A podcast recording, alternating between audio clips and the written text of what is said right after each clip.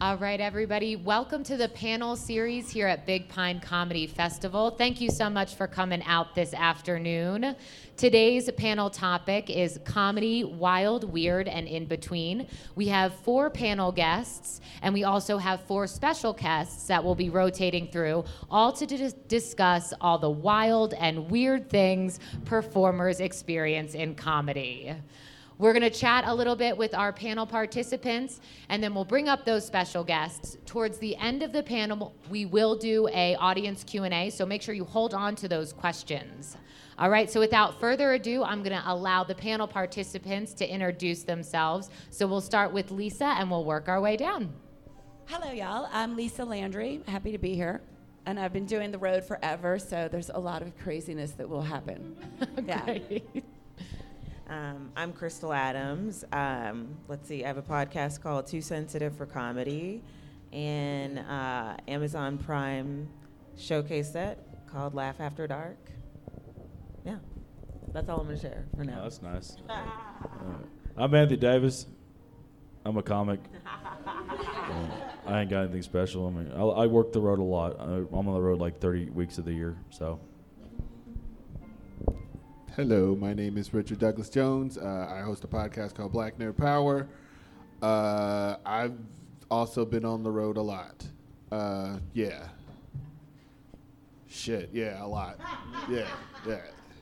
Well, we're going to have a lot of great uh, weird, weird stories to reference and give some advice to anyone who's going to be listening to this later. Yeah. Uh, so let's get started. What's the weirdest or wildest thing that's happened to you in comedy? Who wants to take a stab at the first question of the panel? Um, I would just say that the thing about comedy is we have no HR department and we work in nightclubs and uh, bars, so you can just pretty much depend on shit will be fucked up. you deliver the time that you are contracted to deliver.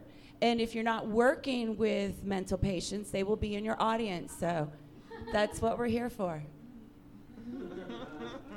that was amazing. That was clear. Yeah, it- Right. it, it perfectly Yeah. summed it up, too. We need an HR. We Yeah. need HR. we do. I don't know if there's there's one weird thing that stands out the most. It's just the kind of shit that you just kind of have to get used to, that becomes kind of the norm. Like uh, depending on the rooms that you get, like you'll get what's called the stutter at the end of the night, where the booker or the promoter or somebody will just look at you and say, uh, uh, uh, "Can I holler at you in the back?" And you know it's about to be some bullshit. Because if they hit you with the stutter, it's like, uh, uh, uh, we we didn't get the numbers we thought we would go get. Like last week, God. last week this shit was packed. I don't know what to tell you, but but this week, uh, We've been uh, light. We've uh, been I light know I said I was gonna pay you five hundred, but uh, can I pay you two fifty and some chicken wings? Beulah, five to chicken. Like that's your norm. That becomes your norm on the road really quickly. Chicken. I had a, I had a club owner try to pay me in coke. Yeah. Oh. Yeah. A At cola? least you could resell it. Yeah, At for least real. you could Yeah. resell the coke. You can't Was it- resell chicken. That was Coca Cola, right? Yeah. You, you see, you got morphine last night, and you've just been. All right. You know what? Fuck you, okay? You guys know Anthony took a morphine shot on the street outside the club last night. Oh, that might be the He one- had a drive-by. Fuck. You talk about strange. He had a drive-by morphine shot Ladies in and gentlemen, Flagstaff, Arizona. I shit you, not. If you don't come for, to Big Pine for any other reason, is just know that you can get morphine on demand. on the street. Oh, that might be the wildest thing that's happened this week. That was uh yeah last night I was uh, uh this altitude and because we were playing basketball I passed kidney stones a few times a month and uh, it got really bad so and I had a show at ten and I didn't want to miss it so I just went to this the uh, green what was that what was that place green room yeah and like I was talking to Hillary I was like I'm about to pass it and the pain's about to get really bad they're like, "Oh, we'll get you a nurse." And some guy walked up on the street like ten minutes later. He's like, "You Anthony?" He's like, "I'm like, yeah." And then he just like, "Okay, lift your arm up." Gave me a shot, and then he disappeared in the darkness. I'm pretty like, I don't. Remember, I remember giving him twenty dollars too, and I was just like, and then when I tell the story, everyone's like, "What the fuck?" I Like, saw- this- I was like, what, what the saw- fuck is wrong with you? Right, Did they use an alcohol swab, or the guy just spit on your fucking shoulder? I mean, I mean, the kiss was weird, but Right. outside that, I don't. right on the lips. I saw this shit happen in real time, and I was like, "This is th- what?" yeah, you saw. Yeah, I was telling you. I was just like, wait, that. Yeah, that, that's a bit weird. Yeah. Okay. Well, I'm used to it. I'm used to getting that shit done to me. So, yeah, comedy. What's the weirdest thing that's happened on the road to you guys? Uh, weirdest. I did a show in down in deep South Pennsylvania in like the deep woods, and I got there. It was supposed to be a cancer benefit show, and they, wanted to give me like a hundred bucks, and I was like, no, I'll do it for free. Just give the money to the research and everything. And I got there, I met the people, and I was like, I don't think this is real. And then they told me that the money was actually going to build them another pool house, and I got really pissed off. And that wasn't even the worst part. That's just where it begins. And then they were like, "You want to see the rest of the house?" I was like, "Yeah, that sounds fun. You're giving me a tour of the house. That's fucking weird." And then they're like, "Down in our basement, that's used to be the slave quarters." I was like, "I don't think I should go down there. I don't think this accent down there would be great." And like, then the rest of the show just went off the rails. They're like, I was six months in. They're like, "Can you do an hour and a half?" I was like, "No. Why would you?" Phil Kors was on that show. Phil was he he was supposed to do 30 minutes with me. I was going to do the hour. I was just like, this is the stupidest. They made us cheeseburgers during the show. The people were yelling. The guy got up and told him back. He was like, "You you got to fuck a bear. You got to give got to come behind it first. And we found out that he and we found out that he was a camp counselor. And it was just that was that was a great Tuesday. I gotta say that was fucking awesome. Crystal, how did the stories on uh, the road and dealing with weird and wild things in that regard kind of differ from like the podcasting world and like the weird and wild things you have to deal with in that sense of comedy? Um, well, I have more control of the podcast. Yeah. Yeah. I mean, I can choose who is around me uh, in the podcast world. I and I mean, I think the the one of the interesting things is just never like walking into rooms and you can just tell that nobody assumes that you're the comic. Um, that happens to me a lot, and they're like, "Oh, did you? Are you looking for the restroom?" And I'm like, "Actu- "Actually, I mean, do you want me to shit on your stage? Because I'll do that." Um, that. Uh, Uh, yeah, so that I think, I mean, yeah, I think it's mostly just about being able to control my environment. Just, con- yeah. I will say I did just recently perform in Paris, which sounds very exotic, but no, what happened was uh, uh, I got off stage and a woman, a very nice woman who was from Chicago, was like, I bet you do so well in the States. And I'm like, yeah, that was, uh, yeah, it was not what happened in Paris. there were, it was, it was, it was a backhanded compliment for sure. Well, and like Lisa said, there's no HR department in No. comedy. So if someone tries to pay you in cocaine or tries to make you hang out in the green room with like a bunch of weirdos, how do you kind of handle those weird situations? I knew a comic out of New York that once stole the soundboard and held it hostage from the club owner to get paid for the week. Fuck yeah. Yeah. Yeah. Fuck yeah. That's a that's a that's a power move. That's, a, power that's a fucking move power right there. fucking move. Yeah, that's a strong Nice. move. I'm writing it down. Right. yeah. Next uh, one of the weird one of the weirdest things I'll tell you that happened in in my lifespan in comedy is I saw a comic kill for real. We saw uh, I saw a person die of a heart attack in a comedy club. Saw a show. Well, but- Nice. But, seriously, no, really, no. If, if of all the ways to go, Hell yeah. I mean, Die either laughing, laughing, or yeah, fucking. I mean, really, Yeah. probably the, Audience member? the Yeah. two ways to go. Yeah, but he had to stop the show. We were about two thirds of the way through. But one of the strangest things I've actually seen is a comedy show get stopped because someone died in the audience. I had somebody stroke out in my Stroke crowd out, in yeah. Casey, and it was the same thing. And somebody screaming, "This isn't a joke! Turn on the lights!" Wow. And yeah, it's That's fucking scary. nuts.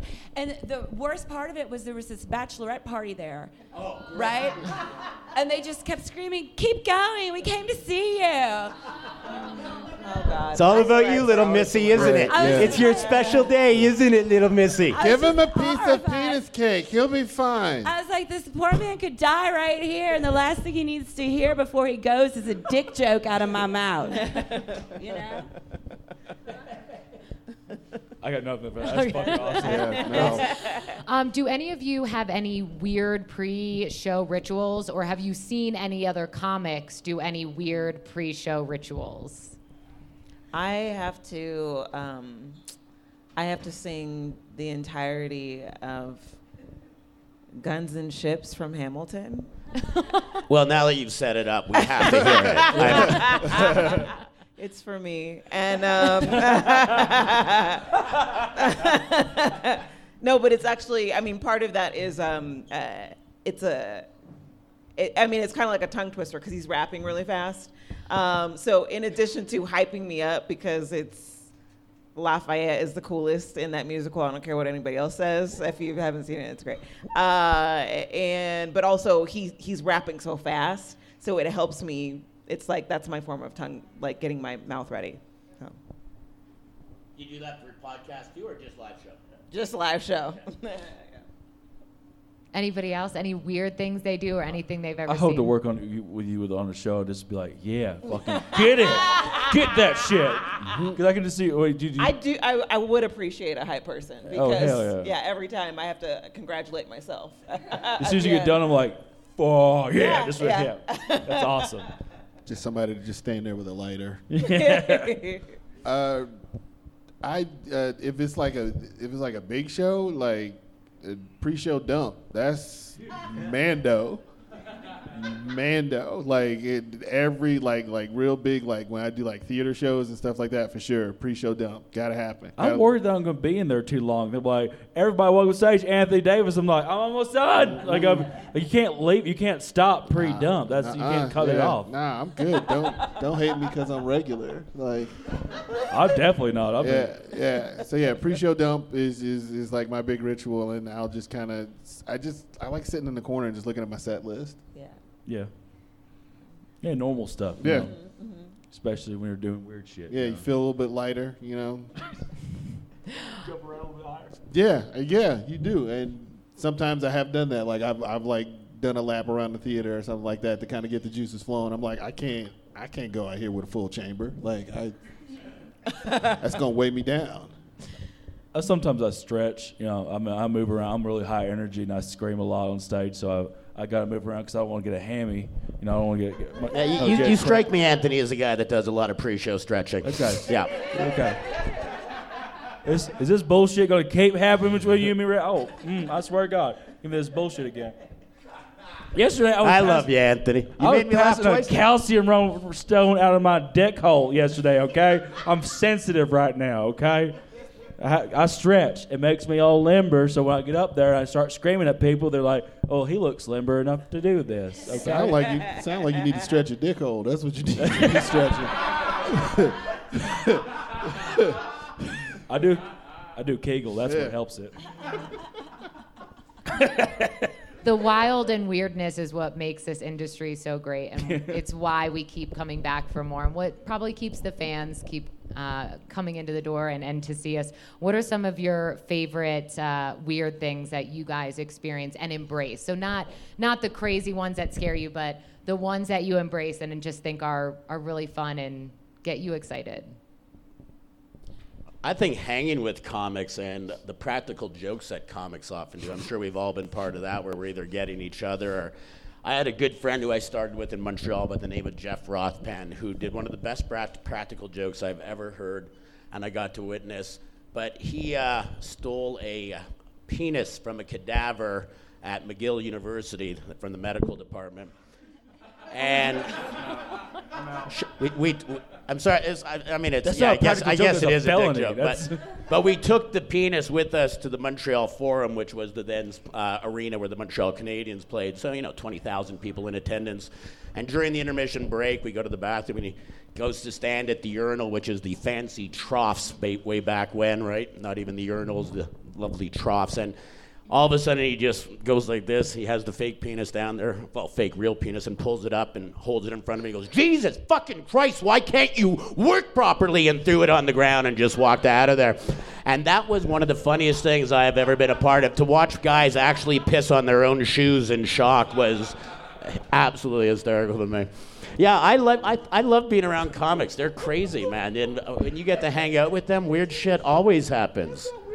Fucking Again, felony. yeah, that's a, Say, I was like that's a- crimes. that's a felony. Are we supposed I to didn't list say it was crimes? legal, but Yeah, it was no. funny. I mean, I, like, I think in Canada, is They Canada like have- really lax on that shit? Yeah. You're like, oh, I'll just take this arm today. Yeah. The fuck?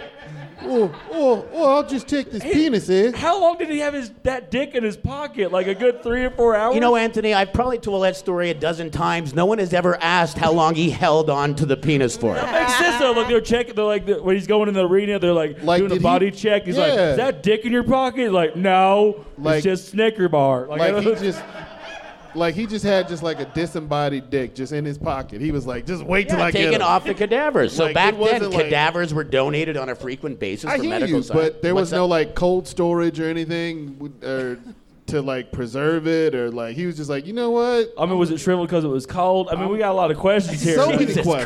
Christ. like he's just so checking his many pockets. I have opened a can of worms. I apologize, people. This, Uh, this half of the table has no other follow-up Yeah. questions. We have none. Okay, got my wallet, Other got my than- cell phone, got my penis, Got my dicks. other penis. Yeah. Okay.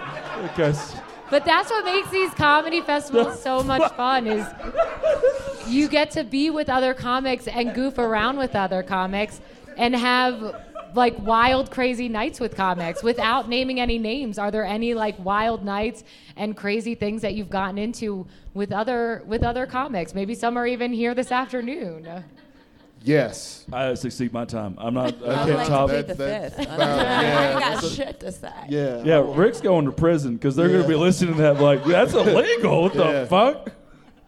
Yeah, no, there have there have definitely been nights with, with drugs and alcohol and turkey feathers and loose morals and and uh, searching for your drawers in the morning. Uh, yeah, those, that that's all. I'm. That's it. That's as far as I'm going. Um, this isn't really. I mean, I really like uh, when you have moments where like all the comics are on the same side of an issue, um, because that's not always the case. But I, I, I was thinking about what is. I, I don't know. Th- This happened at, a, at an open mic, and I don't know if this happens in other states, but it's like every year at the beginning of the year you have a New Year's resolution slew of yeah, Oh, and God, yeah. so this happened at a, a, a club. There was an open mic, and um, the way this open mic in particular worked is uh, the more things you buy, the more drinks or whatever, the more times you can put your name in the bucket. Which okay, if you that's how you want to live your life, that's okay. Uh, but this is what. So the, a guy had purchased a ton of drinks, so he his odds were good, right? And then he gets up there with his motorcycle helmet. Um, so great start. And uh, he does his jokes, and he's like, I mean, he's not, he's doing okay. He's not there's like there was no punchlines, but it was like he, we were enjoying him, you know. And then he gets he has three minutes. He gets to like minute two, and they're lighting him, and he forgets what he was gonna say, right? And I think in his mind, he thought, I think he thought that the time stops when he forgets and then starts again when he remembers. Because when he finally remembered, his time was up and he was like, No, but I haven't gotten to my last joke. I haven't, I paid for this time. I paid for this time. And, and then the, the host comes up and takes the mic from him. And then he's like, You guys, he's like looking at us like this is some huge injustice, right?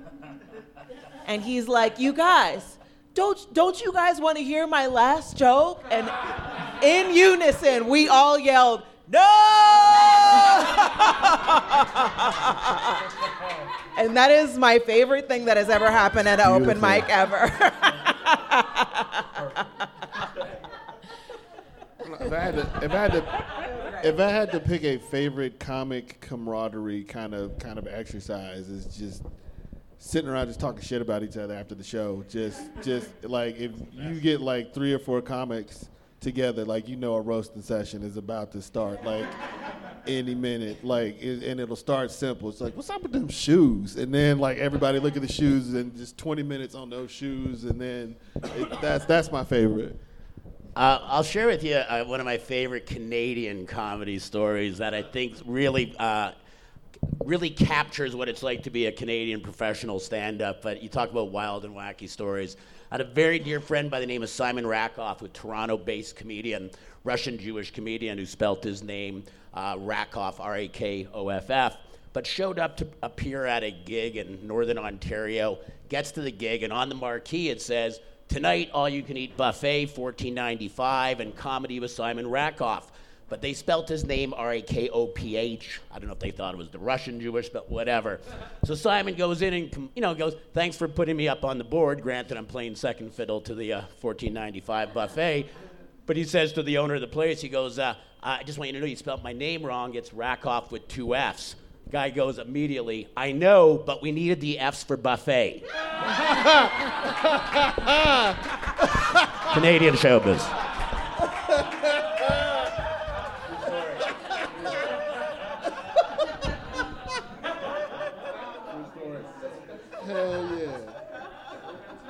Now that you're all at this point in your career and you've lived through the wackiness and all the wild moments, what is some advice you would give yourself starting out in year one of your career?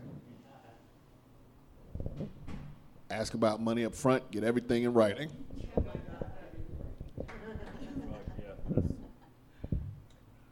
I don't, I, I don't know. I think everything kind of happens organically for a reason. I don't know if I would change anything. I think the shit that happens to you is what kind of builds your character, builds your act, builds your show, builds your personality. I mean, I think those things have to happen. Those struggles, those wins, call them what you will, but I think all those things happen and build who you are as the act that you become, evolve I, into. I completely agree with that. Because if you you think like, oh, I should have turned down this or I should have turned down mm-hmm. that, but it's like, okay, well, if I didn't do that gig, I wouldn't have come away with this new thing. Yeah, and it's so it's so non-linear. Like everything is just so cyclical, and there's no rhyme or reason to it. So I don't think I would change anything. Anthony Crystal? Um, well, I think I would have, I, yeah, I would have really drilled into myself that there are some things that do get easier um, because there were things when I first started that were very, very difficult for me. Um, one being, um, I just had never been around this many men. in my life, um, and that's what comedy is, you know, and, and it's fine, but I just wasn't used to it, and I didn't, I really in the beginning didn't think I would get used to it, and it did, and I did. Um, and so I would have told myself, you are going to be fine. Um, and then there are some things that get harder. So that's, that's just how it is. just you know you got everything's going to be different you know you, every every gig is different than the gig, you did before you know you're going to Anthony, go stop lying. Your younger self would have said to the, your older self, when a strange man drives by you with a needle at one in the morning in Flagstaff, just fucking take it. i'm to put another dick in your pocket you fucking asshole Come with that, that bullshit. Anthony and I have had this love-hate relationship all week, but I'm, lo- I'm loving it though. I mean, it's just been a ball-busting experience.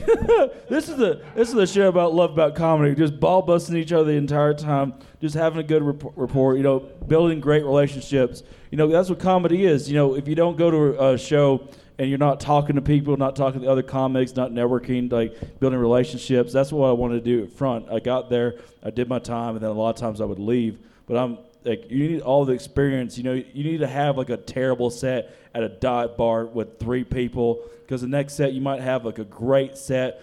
t- 15 minutes in front of 200 people, and then you reevaluate yourself. Like you're like, I love comedy. And then the next night, you might bomb in front of those 200 people again. You With got- the same jokes. same fucking jokes. Yeah. A joke that you that you love that works every single time, and then you tell it, and it just everything about it. People are like, I fucking hate that joke.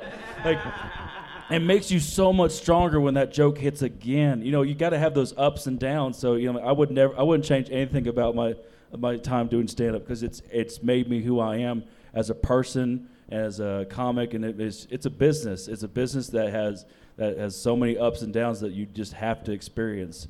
You know, you got if you're a new comic, you're going to experience some a lot of fucking shit before you get to some good stuff. You know, you gotta you gotta put that time in. That's the number one thing. You gotta put that time in before it gets better.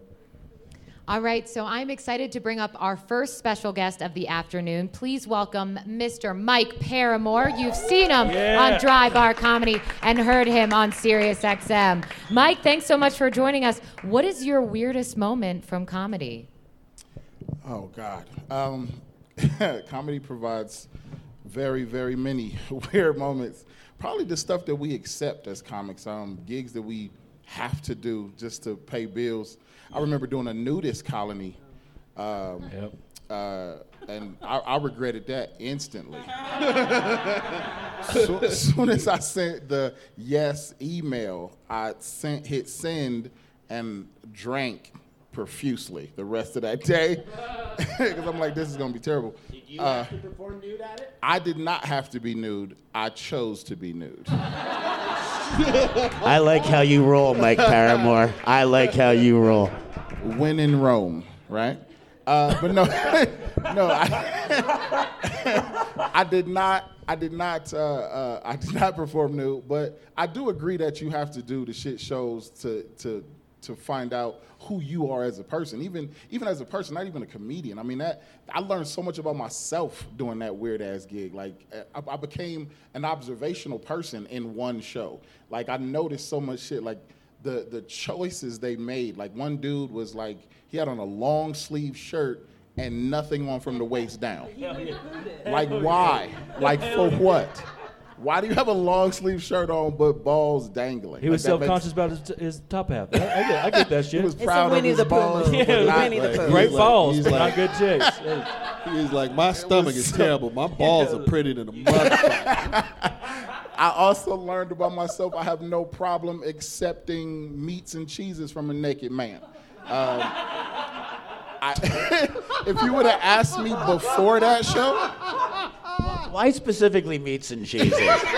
if he'd offer you fruit, would that have been like, That would've been fuck, way that's too much, gross. yeah. That's just weird. nothing sweet. That has natural sugar. That's a bad idea. Um, I, uh, if you would have asked me prior, I would have said no. I'm not accepting food from a naked man. But I did it. I ate that fruit. It was good, and uh, I don't regret that part at all. Um, but that was a weird show.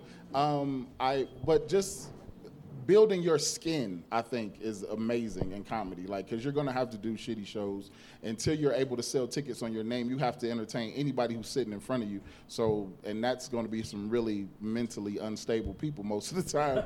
so, yeah, I think uh, I think probably the nudist colony was the weirdest moment for me. And any advice other than you know making sure you build up thick skin that you would give yourself year one in starting out? Uh, probably my biggest, my biggest problem when I first started out was patience. Everything I did, I thought that was it. Like, it's about to go down. I'm famous. I'm gonna keep this bag packed so I can be gone at any moment.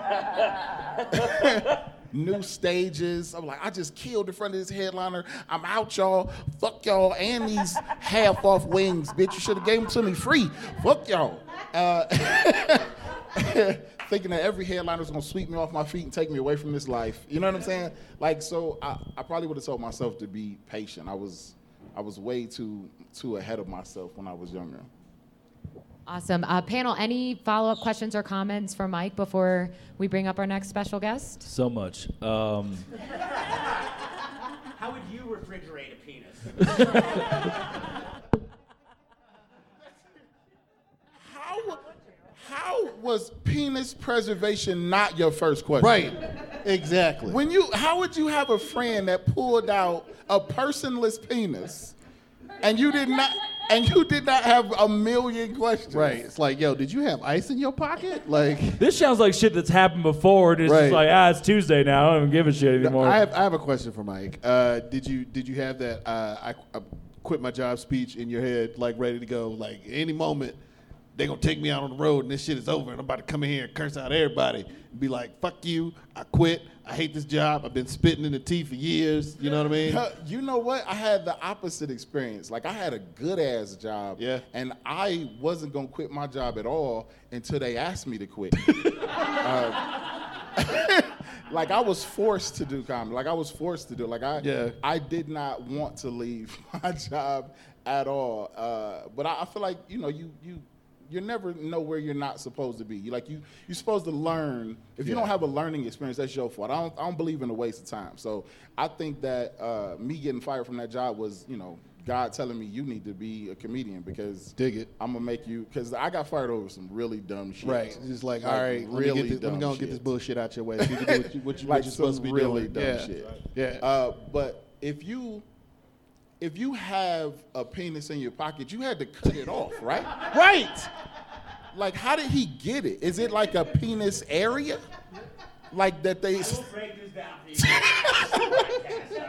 Can we succeed our time? Give it up so- for Mike Paramore. All right, our next special guest coming up is Miles Weber. You've seen him on MTV Comedy. Please come on up, Miles. Yeah. Miles, thanks so much for joining us. What is your wildest, weirdest moment in comedy? No, goodness. Wildest, weirdest. Where's Jenny? Leaving now. That's, yeah. Yeah, she's. Oh, okay. Because it's probably something that happened at her club. I don't know. Like, um, you want. Uh, you want a, a fight breaking out in the show, or you want me almost getting my ass kicked by a bunch of uh, kids at a grad night? Grad night. All right. Uh, this is why I don't do grad nights anymore. Um, it was uh, in Northern California in a very privileged ass town. Super duper privileged ass town. Buddy of mine wanted me to uh, come and do the grad night, and I was gonna, he was going to open for me. And, you know, grad nights, they pay well, but, you know, it's eight, 17, 18 year olds are graduating, doing their thing. We get there, we're going on at like 1 in the morning, which is fucking terrible because they've been going since eight o'clock at night or something. And we got there, and man, they had everything. These kids, they had everything. There was food trucks all around the perimeter of the entire campus where they were just getting food. There was a live DJ and two dance floors that they had. There was strobe lights going up into the sky. These kids had everything. And uh, so we went into the theater where we were going to do the show, and we were trying to walk through, and they're showing like Superbad on the screen on the TV in the theater, and we're like, we're supposed to be clean, right? They're drawing dicks. Like they're drawing dicks on this this movie right now. Like we're supposed to be clean, and there's like cartoon dicks on the screen and stuff. And so we went backstage and we talked to the lady who was, uh, was the vice principal who was running the whole thing. And so I asked her, I was like, um, so, couple things. Did you give them their diplomas already? So you already know. You already knows. And she's like, yeah, they graduated today. They got their diplomas. I'm like, you physically gave them their diplomas. They all have them. Like, it's not like a copy. Like, you get, she's like, yeah, they already. I'm like, okay, what is wrong with you? Because these kids have hated you for like four years, okay? And now you have nothing over them. Nothing at all, okay? So they're just going to be like gremlins after midnight. This is going to be terrible. And she's like, oh, don't worry about it. We're going to do a raffle before you guys go on because white people think raffles can solve everything. Raffle or a bake sale that's gonna cure cancer and solve all the world hunger. So she was so confident in this raffle. I'm like, what are you raffling off? And she's like, uh, 32 inch TVs. I'm like, girl, they have that in their car. Like, these kids have 32 inch TVs. So, like, uh, you don't have anything over them. And so, sure enough, she goes out there and it's like, maybe six or seven hundred kids in this theater. It's all jam packed. They just got done watching Superbad. She's trying to do this raffle. The kids are literally throwing shit at her. Full water bottles. One kid threw like the giant toilet paper wheel, like from like shot putted it from the back, which was impressive because he had to break it out of the stall to get the giant roll and then throw it. So I was like, that kid's working, like he's doing shit. And so she doesn't even get through the raffle. And so she brings up my buddy. He goes up and he's just trying to be the consummate professional. He's like, and, and these kids are just tearing into him. Like, there's a kid that's a rapper on the side, and he's like trying to go in on my buddy, and all the kids are like, oh, oh, oh. And so my buddy, he's like brought up some of the kids like rap stuff online on his phone to try and like figure out how to combat this kid. And so he's like, uh, it says here you have a lyric that said you had a bad bitch in your bed. And the kid was like, yeah, it was your wife. And I'm like, oh, fuck no, they're funny. Uh oh, I didn't want them to be funny, actually. I was hoping they were stupid 18 year olds, but damn, that was actually kind of funny. And so these kids are just super rowdy. Then they start throwing shit at him. And, uh, and he didn't curse, he didn't do nothing. And so he just looked at me, and I'm just like, let me have it. Like, and I've already written it off. I'm like, I don't care. I'll never do a grad night again. This is my last one. I don't even care if I get paid. I don't care. I hate these kids. Fuck these kids. And so I went up, man. He gave me the mic. I went up. I stood at the front of the stage. And it was the coolest I'd ever felt in comedy because I got to channel Bernie Mac. and I stood at the front of the stage and I waited for him to get super quiet. And it took like two minutes. And they're just sitting there looking at me. And I'm like, y'all don't understand. I ain't scared of you motherfuckers. and these kids lit. Oh, he said fuck. Oh my God, he said fuck. They, they lost their minds because I said fuck, and I just started laying into the rapper kid. I'm like, how are you gonna rap? You got rappers rapping about growing up or being behind bars in prison. You grew up in a gated community. Come on now, kid. Like, and so I started laying into the kid. He finally shut up, and then I got him, and it was fine. Like I had their attention. I'm like, okay, I just got like another 10, 15 minutes, and then I'm done. This is, this is it. Let's make it happen. And then I, the vice principal walked on stage during my set. And I'm like, oh, I'm gonna get fired. Like, this is me getting fired on stage for cussing at the kids. Okay, this was gonna happen. And she leans in and she goes, she's got a, a, a piece of paper. She's like, could you uh, make an announcement that this, this girl's mom is here to pick her up? Which seems appropriate, right? Like, and sure enough, I'm like, uh, Tiffany, your mom is here to pick you up. And this girl in the front's like, thank you. And she just runs out. And then the vice principal is like, you're doing a great job, thanks, bye. And she runs off stage. And that little moment was all the kids needed to kind of like shake it off. And they start yelling and booing and doing all this stuff. And I'm like, I gotta get out of here. I gotta get out of here. And so one girl asked me in the audience, she's like, uh, How old are you? And I'm like, Oh, okay, that's like a logical question. Let's just do that. And I did the stupid thing. I was like, How old do you think I am? Group of 18 year olds? Because clearly these are gonna be great answers, right? And sure enough, people are saying offensive shit, and then somebody gets my age right, and I'm like, that's it, that's it right there, that's my age. And then I'm like trying to like close my show. Mine, and then this one little white kid with a backwards visor, because I don't know, it's, it's 2002, apparently. Uh, and he's just yelling, 47! 47! You're 47, bro. 47. And he just keeps at it and he won't stop. And I don't know what to say to try and end this show. And so I went, What did you say? And he's like, You're 47. And I'm like, Fuck you and your mama. And I kept going. And then he stands up and he starts going, You're a piece of shit.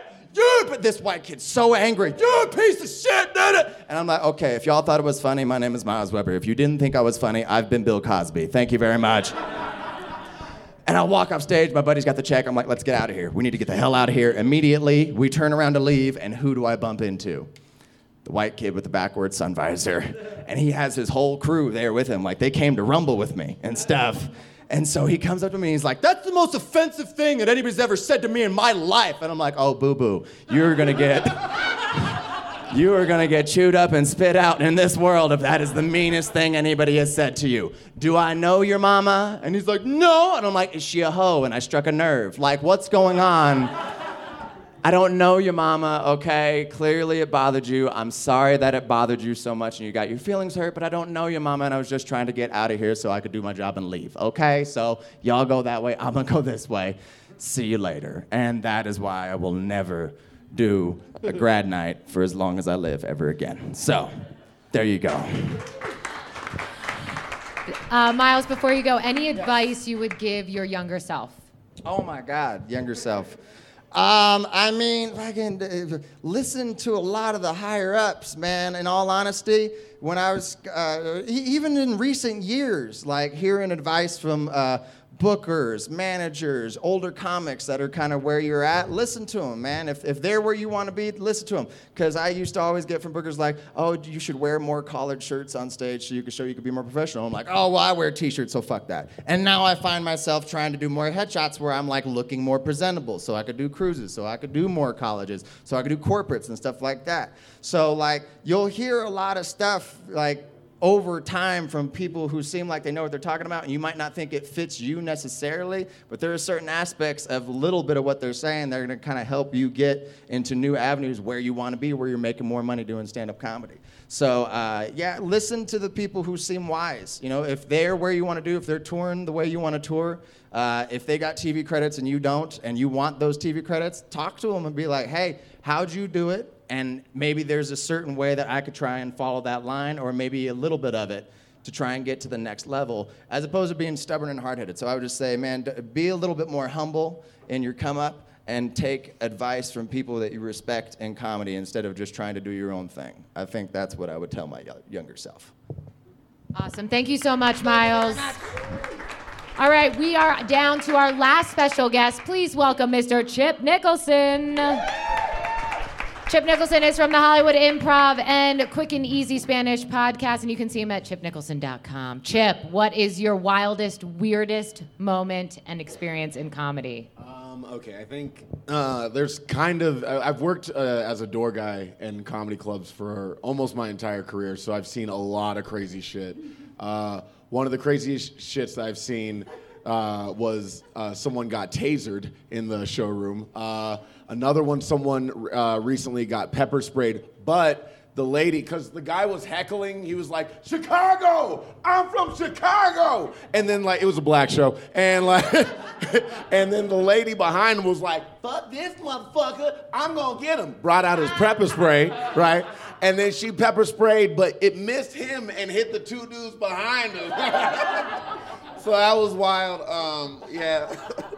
Um, a, a headliner one time was on stage, and there was a bach- bachelorette party. You know, those are the worst.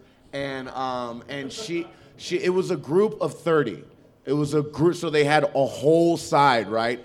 Uh, it was the guy, the headliner. Last joke, last word, because he'd been doing it all weekend, so we knew when it was going to be over. He was on the last word of the last joke, and then he just couldn't take the heckler, the birthday, the or the bachelorette party lady, and he was like, she was heckling, and he was just dropped it and ripped into her. She stands up, her boyfriend stands up. They rush the stage. We have to like all the door guys have to stop them. All 30 stand up, and it becomes a brawl. I'm not even playing. Chairs were flying. The tables were turning over. It was Mike Mike Vin. You guys know Mike. You know Mike Vin. So, anyways, it was it was me and Mike Vin. We were trying to like fight people out of the way and get them out of the comedy club. Right. All of a sudden, like I'm, I'm like I like I grab somebody, he grabs somebody, and we look at each other, and it's us, and we go back to back. Start fighting everybody else. It was amazing. So you rush houred it. Is what you did. We buddy cop the shit out there. that, was, that was the wildest. Um, Chip, what advice would you give your younger self? Uh, honestly, uh, I would. It, it would definitely be the patience thing um, that Mike Paramore said earlier. But um, And all- don't pack wine bottles in your luggage. Don't Would probably be the best advice. Oh, okay. Should I tell that? Okay. Well, this is okay. So, I so I, I came here and I wanted to like I wanted to like be a part of the group. Like wh- you know, I wanted to like like whoever I roomed with. I was like, I'm going. We gonna party tonight, right? And so I brought a wine bottle, right? I never done this before, so I put it in my bag. And uh, and then when I got here at 2 a.m., all the wine had broken all over my clothes and shit. So at 2 a.m., I had to do laundry and shit. But the cool thing is, one of my roommates bought me a new wine bottle. I know, I know, yeah. But I asked you if that white, if that was a white hat, and now everything you own is pink. But you said it was white it wine, was not white red wine. wine. It was white wine. It was white wine. Yeah, I got lucky. It's Cabernet or Sauvignon Blanc. Yeah. All right, thank you so much, Chip. Uh, all right, we've reached the portion of the panel where we're ready to take any questions from the audience. So if you have a question, go ahead and raise your hand. And just keep in mind, I will have to repeat it back into the micro- uh, microphone for our audio. Yeah, Kevin, go ahead. how'd that dick story start? Jesus. Next question. Yes, Amanda. Uh, it seems like the crazy wild stories are mostly the dudes. I'm wondering if if uh, if uh, Lisa and Crystal have anything specific to their female experience on the road that was uh, particularly horrible. So it seems like a lot of the wild stories come from the guys in comedy. Uh, are there any kind of uh, stories you can share from the female side, or maybe insight as to why there aren't as many for us ladies? No, I, Why I we've have never I- sold a I have a lot of stories, but you know we only have X amount of time, and um, the the best advice I could give you to avoid any wild shit on the road is just. Uh, I've had experiences where I try to give good advice to the booker or the manager that I'm working with, and they don't want to hear it and don't ever give advice. Like I had this one club, the um, manager was going to cut the staff because of the ticket sales for the second show, and I said, "Don't do that, please." Like I know my people, they don't buy pre-tickets; they show up late. I'm like a black act, in that respect. Which you know, and um, I warned him. Well, no, they, that's true. So um, I, I warned him though, don't cut your staff, and he thought I was the biggest cunt for just telling him that. Sure enough, he cut the staff. He ended up hoofing drinks himself that night because it, it got oversold, and because I gave him a heads up. But he never invited me to play his club again, and that was one of my first headlining gigs. And I have since learned, uh, just don't give advice because they don't want to hear it. Um, yeah, I mean, I, I definitely, I think it's uh, like women are not usually socialized to do a lot of practical joking. Um, so I think that's part of, you know, part of it. Um, and, and, and I think it's fine. I mean, I, I, I, said earlier, like, I wasn't used to being around this many men. And like, now it's totally fine. And there's tons of men in comedy that I love and I love being around and they, you know, are supportive or whatever. And I think, um, but I, it is interesting because I think there is there the social consequences for women not being responsible. They it just feels it sometimes feels steeper. You know, like I can't live in a house with eight dudes and one mug. You know what I mean? Like I there there's there, all the women that I know in com they like we just have to be super responsible um, and we're socialized to be that way. Um, so I think taking a dick off of a dead person is like just so far out of the, the bounds of what, like even conceptually what I can imagine me or my female friends in stand up would end up. Like, girl, I cut this pussy off a dead person. I, I, I will say, I, I think it's unfair to uh, just assume that it doesn't happen. I've toured with a lot of great ladies in comedy. Lisa Lampanelli, a lot of weird shit happens to Lisa Lampanelli with her fans. Um, I mean, yeah, I, it, I don't think it, it's a sex thing. I do agree that guys, just being the bigger dummies that we are, are going to do are more prevalent to do stupid things. Uh, but I would think all the weird shit happens equally to all sexes on the road. I really do. Any other questions from the audience? Yeah, go ahead. Wait, can you say what to, a, a little bit? He asked if we'd seen anything crazy in riders. Oh, okay, in- yeah, go ahead. In artist riders, Yeah, I mean, there's a lot of crazy stuff in artist riders, but that's more of a, something I think we'd ask on a uh, like industry related panel. I, I don't want to chew up time with that here. At least. Ah, I mean, Eddie famously wants shoes in his contract. I mean, uh, you know, you got to go buy the guy running shoes. So, I mean, there's there's lots. I mean, who was it that famously, uh, and then everyone copycatted it, but wanted uh, a certain color M&M pulled M&Ms, out of the yeah. M&M, and then everyone followed suit with that and picked their own colors. So, yeah, there's a lot of ridiculous demanding, but I mean, you're at this long enough from a from a club standpoint. You know, you cross those things off and uh, you know, and you give what you give what's uh, expected or what you can. Um, but yeah, a lot of weird things have been asked for in comedy. like, for sure. we'll get you weed, but it won't be that good. I, I Yeah, T.J. Miller that. on his last rider asked me for a pinata. I actually, Yeah. I actually did that Yeah. weird shit like that. I actually, I, I headlined my first comedy club, and uh, and I was so excited about it. The guy's like, "Do you need anything in the in your green room?" And I was like, I didn't know what to say. I didn't want to be a dick or anything. I was like, you know, if you could just get me some fried chicken, rice, and gravy, that'd be great. And I got there, and it was just ready. For, it was hot and ready for me, and I felt so fucking cool. it was literally right up the street too. And I was like, "This is the best day ever." It came in to eat, ate with me. I was like, "Thank you so much." He's like, "I told you I'd get you anything you wanted, but this is the." He was like the, the sanest thing he's ever heard. He's yeah. He's used to someone's like, "Yeah, I need like three hookers, like a pound of cocaine." I'm like, "Just give me some fried chicken and gravy. That'd be fucking great."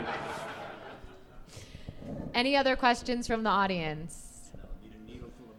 All right. Well, before we wrap up, any last minute thoughts or comments from the panel about anything wild, weird, or in between in comedy? I would just say enjoy it. Like you know, I've met I've met and worked with people who have robbed banks. Like uh, you know, I've been picked up at the airport by a dude who used to be a firefighter who ended up going to prison for robbing a bank during happy hour. Um, I've worked with another person who went to prison for holding up banks with cans. That was his weapon of choice.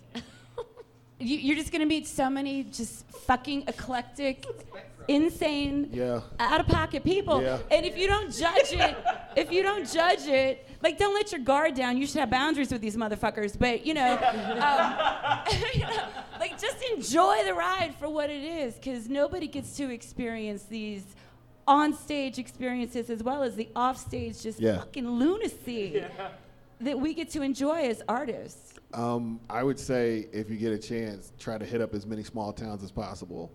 Small doing telling jokes in small towns is the best ever. If for no other reason, they're just happy to see somebody that isn't the motherfuckers they know. So it's, Best the, it's, crowd. it's the best. They're the best crowds. They're Best. the most attentive, and if you sit long enough, they'll tell you their whole life story. So it's it's it's really good. Small towns. Lines after the show. Yeah, Everybody Oh, wants to talk to Everybody you. wants to talk. Everybody wants to hang out. buying your You're, a- merchandise. You're a damn rock Yeah. star. I think um, one of the best things that I have recently been uh, remembering is that uh, just being open to being wrong about who you think you are, which is how I ended up in comedy in the first place. um, and- but I think over and over, when it comes to um, the different environments that you are, you have been willing to put yourself in versus not, be willing to be wrong about who you are, and also. Um, like who you surround yourself and all the things that the panelists have been saying about like things you should change like i like what he said earlier about like being open to what people suggest because you we get in our heads we're like well i'm a this type of person i'm a this type of comic i only do these kinds of things i just think continue to be open to being wrong about who you think you are always changing, getting better. Yeah. Yeah, because we're, we're evolving. We're just an industry of constant evolving. You know, Yeah. you got to get better. We're never. You should never be stagnant, right? Yeah. I was lucky enough to uh, spend a few weeks of my career touring with the Smothers Brothers, who could not have been the nicest guys in the world. And I learned a couple of things from that. One, I really think when you are a entertainer, your ultimate goal is trying to be beloved. So don't just try to be beloved for the hour that you're on stage. You got to remember that when you're off stage, your actions and how you are represent you as who you are as a person and a performer. And believe me, in this day and age, with everything captured on social media, the internet, or whatever, you have to be cautious. But uh, the Smothers Brothers really taught me a valuable lesson, which is one of the oldest adages in showbiz, but it's an adage for a reason, and that's don't burn any bridges on the way up, and certainly don't burn them on the way down. You talk about the weird people you meet. You might meet the weirdest motherfucker you met, but he could r- end up running comedy at NBC in a year and a half. So, um, you know, treat everyone how you would want to be treated. Live by the golden rule, man. And before we let everybody go, one quick question from Chip Nicholson. Go ahead. So, like, just from listening to this, to this, to the conversation, I have this kind of weird question, but how do you create boundaries without burning bridges? How do you create boundaries without burning bridges? Um, this one took me a long time to learn because I used to tour by myself. I never got to bring an opener uh, or like choose my own feature. So um, now I, I travel with my girlfriend. That's what I would say. Bring if you can't bring your manager, if you're not a place where you don't have a road manager with you or an entourage, bring somebody who can buffer. You know what I'm saying? Because otherwise you're going to offend people because they are there to see you. They want to talk to you. They want to buy your merch, but then they want to tell you about how their aunt has cancer and shit. Like, you know what I mean? Um, so just have somebody with you who can take that that force off your shoulders. Any other final thoughts or, or comments you know, on that? just be polite. No, thank you. Goes a long way. It, it, it goes a lot. Lo- it goes a lot further than you think. Just a just a real, just polite, genuine. No, thank you.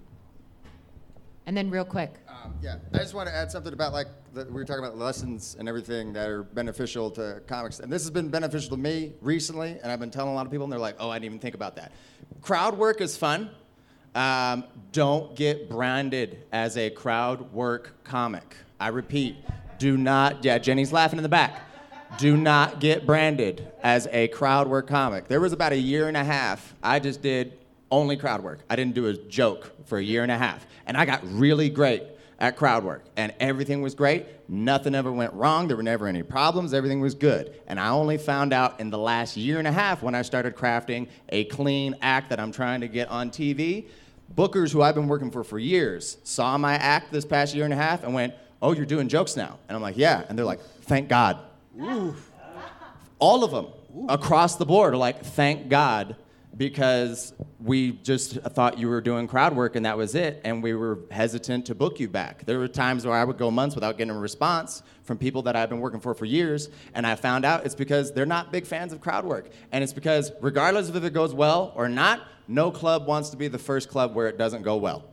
So you need to have a balance with that. It's okay to do some planned crowd work every now and then if you have a system to where, you know, maybe sometimes you do three questions and out so that we can come back into material, you know. There's a lot of different tricks so you can do like well calculated crowd work, but always make sure that it is not what you are getting known for or branded for because clubs and bookers alike they don't that's just too risky they can't rely on it and then they just it, it, it gets real sticky. So don't get branded as that type of comic. Make sure you're well rounded and you're doing as much as you can in that regard.